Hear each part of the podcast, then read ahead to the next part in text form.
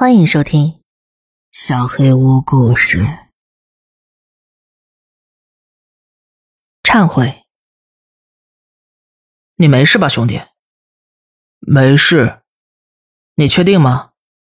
我没事。很好，放松就好。那我们就能快一点。呃，首先，我得问一些基本问题。基本。很简单的问题，好吧，我们先来个最简单的。你叫什么名字？罗伊。姓什么呢？伍德。好的，伍德先生，你的年龄是？十六。还在上学吗？没有。为什么呢？我不知道。一个人住吗？不是。你跟你妈妈和哥哥比尔一起住是吗？哦，很好，很好，你回答的很不错。但是我现在得问你些更难的问题了，可以吗？你还能应付吗？哦，好孩子。你哥哥比尔遇到麻烦了，是吧？他被指控了。指控？他干了坏事。对一个小姑娘，珍妮康纳。哦，坦白说，伍德先生，我觉得你可能知道些什么，这就是你今天来这的原因。我认为你应该知道一些关于比尔和那个小姑娘的事情。我我别紧张，我我放松，你没惹什么麻烦，就回答我一个问题就好。你看见比尔带着珍妮进树林里去了吗？我没看见。真的吗？我我看到了珍妮。比尔在家里。嗯。你说你看见珍妮进了树林，但是比尔在家里。是。伍德先生，我觉得有点难理解。我们在树林里找到了比尔的夹克，还在他的夹克上找到了大量的血，珍妮的血。我们也找到了珍妮，好不好笑？她就在几米之外。我们拍了些照片，你要看看吗？照片，珍妮尸体的照片，要看看吗？嗯，不了。嗯。我也觉得你不会想看，那可不太好看。但还是要问的，珍妮的血怎么会在比尔的夹克上呢？还有，为什么有十几个证人声称亲眼看见他们一起离开了足球场？证人，伍德先生，我知道你从球场上一路跟着他们，我们从摄像头上看到了。所以我再问你一次，你看见比尔带着珍妮到树林里去了吗？我看见了吗？我没有。我觉得你在撒谎。比尔当时在家里，我们踢完球一起走的。比尔说让我送珍妮回家。你送的珍妮？外面很冷。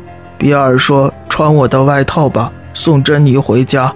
我说：“我们去树林里吧，去树林里吧。”珍妮拒绝了，我非常生气，我推了她一把，她的头受伤了。什么？我把她藏在了树林里，我很害怕，我不想惹麻烦的。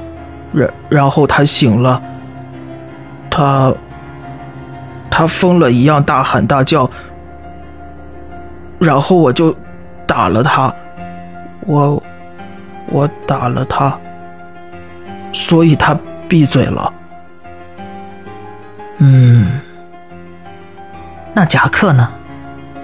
夹克，夹克，比尔的夹克，夹克，我藏起来了。藏哪儿了？我的床底下。天哪，不对，不是你的床底下。我，我，再想想。这辈子就这一次，他妈的好好想想！我我你把它藏在树林里了。我把它藏在树林里了。嗯，别忘了，这很重要。哦，对不起。等他们真正来问的时候，你得记清楚了。对不起，对你大吼大叫。我讨厌看你傻乎乎搞不清楚的样子。我知道了，比尔。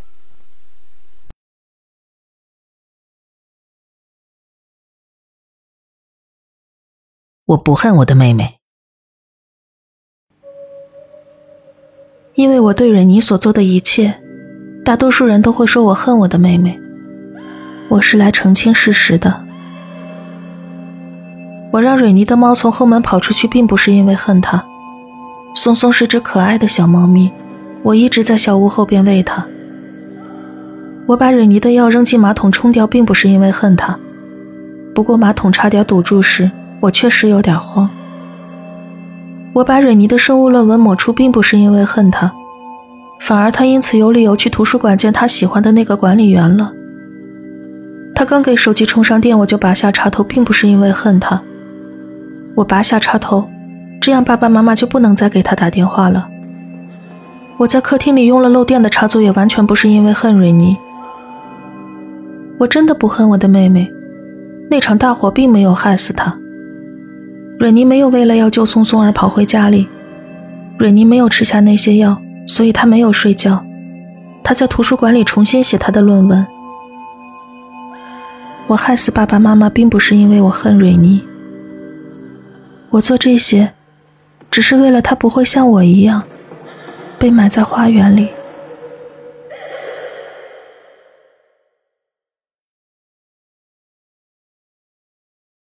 盲童。刺死！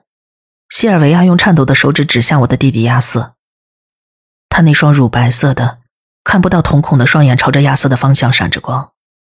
弟媳艾格尼斯在桌子对面愤怒的颤抖着。我丈夫丢下叉子，把女儿拖回卧室，边走边骂他，脸涨得通红。当晚剩下的时间，我们都很尴尬，我们的交谈再也没有恢复正常的氛围。两周之后，艾格尼斯在办公楼的停车场被人用刀刺死了。一个醉酒的大学生发现了他的尸体，在吐了他一身之后报了警。我弟弟发誓他并不会憎恨我的女儿，但是我看出他撒谎了。有天，我女儿的盲文老师给我打来电话：“太太，不知道为什么，您女儿一直在说触电，触电，已经过去半个小时了。”她没办法专心学习，您能跟她谈谈吗？所以我跟她谈了。九岁的西尔维亚说她并不太理解这个词，只是她刚刚在学校学到的新词汇。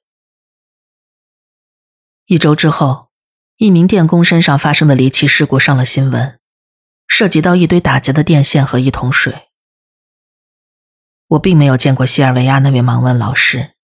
但是电话采访中，他的声音如此熟悉。他是我的爱人，我的灵魂伴侣。丈夫深夜加班的时候，我把西尔维亚叫到了卧室。宝贝儿，有什么要告诉妈妈的吗？他犹豫了。你知道，你什么都可以跟我谈的。他再次否认。妈妈，我对你没有秘密。丈夫回来了，他走进卧室，头发有点乱，双眼有些无神。西尔维亚没有像往常一样跑过去拥抱爸爸，而是转向他，烧死！我的心跳骤停。每次西尔维亚说出这种话，这个人的伴侣就会死，烧死。西尔维亚只是在预测，还是因为我窥探到他的秘密而诅咒我呢？为什么？他是魔鬼的孩子。我开始多疑，后来的几天里一直在检查电器和电子设备，清除房间里任何火灾隐患。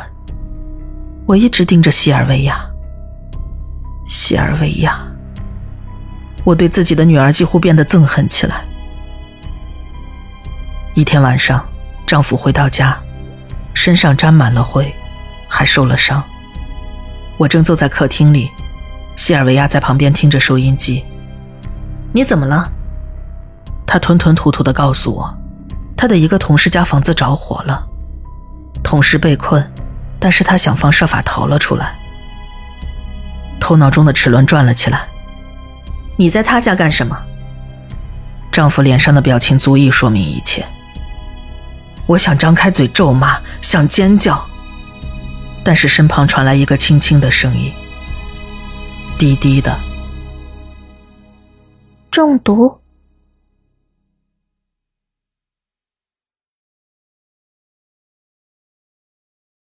报警电话。九幺幺，你有什么情况？呃，你好。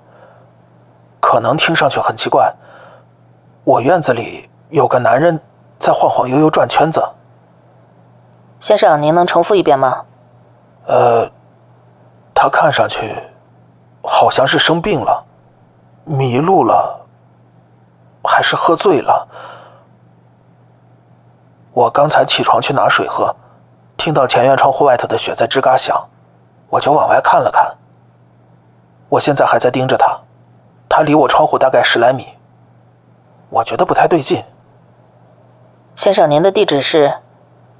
采石场巷幺六幺七，在帕尼拉路上。我派辆巡逻车过去，就是路程有点远。先生，您一个人在家吗？呃，对，我一个人。您所有门窗都锁好了吗？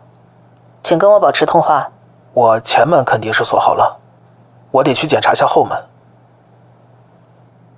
呃，谢谢您的帮助，我知道很奇怪，不过我还是希望。先生，您还在吗？他，他还在院子里。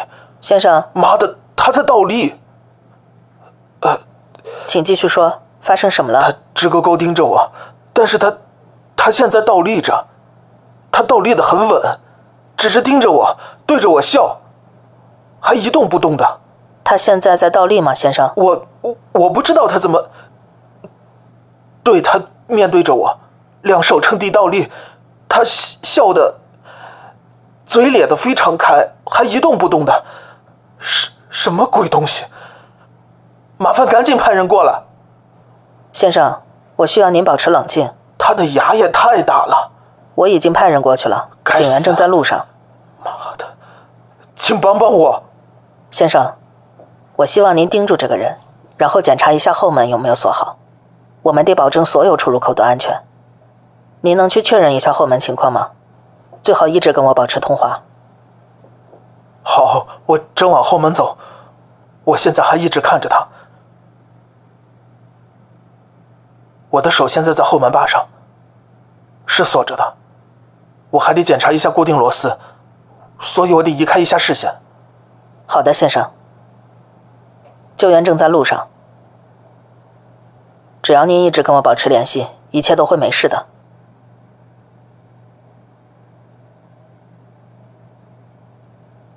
先生，先生，您还在吗？他他他的脸贴到了玻璃上。先生，我听不清，发生什么了？我视视线就移开了一秒钟，他现他现在他把脸贴到玻璃上了，他的牙真他妈大，他还在笑，他他的眼睛没有颜色，天哪！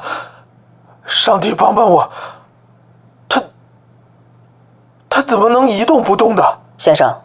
我需要您到最近的房间里，把自己锁在里边。您家有没有地下室？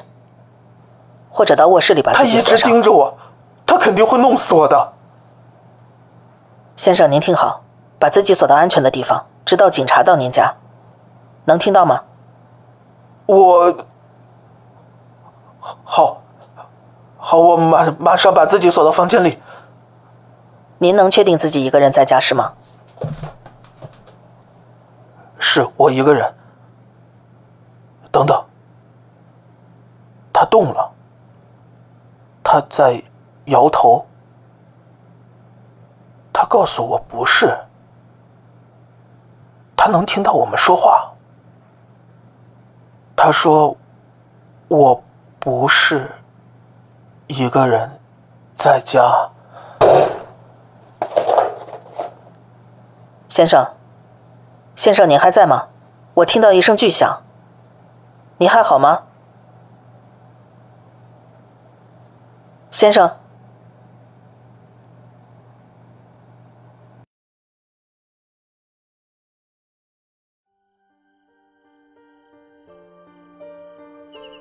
本期小黑屋故事就到这里。如果你做噩梦的话，没有关系，我会来把它吃掉的。我是小黑屋的墨，那我们梦里再见了。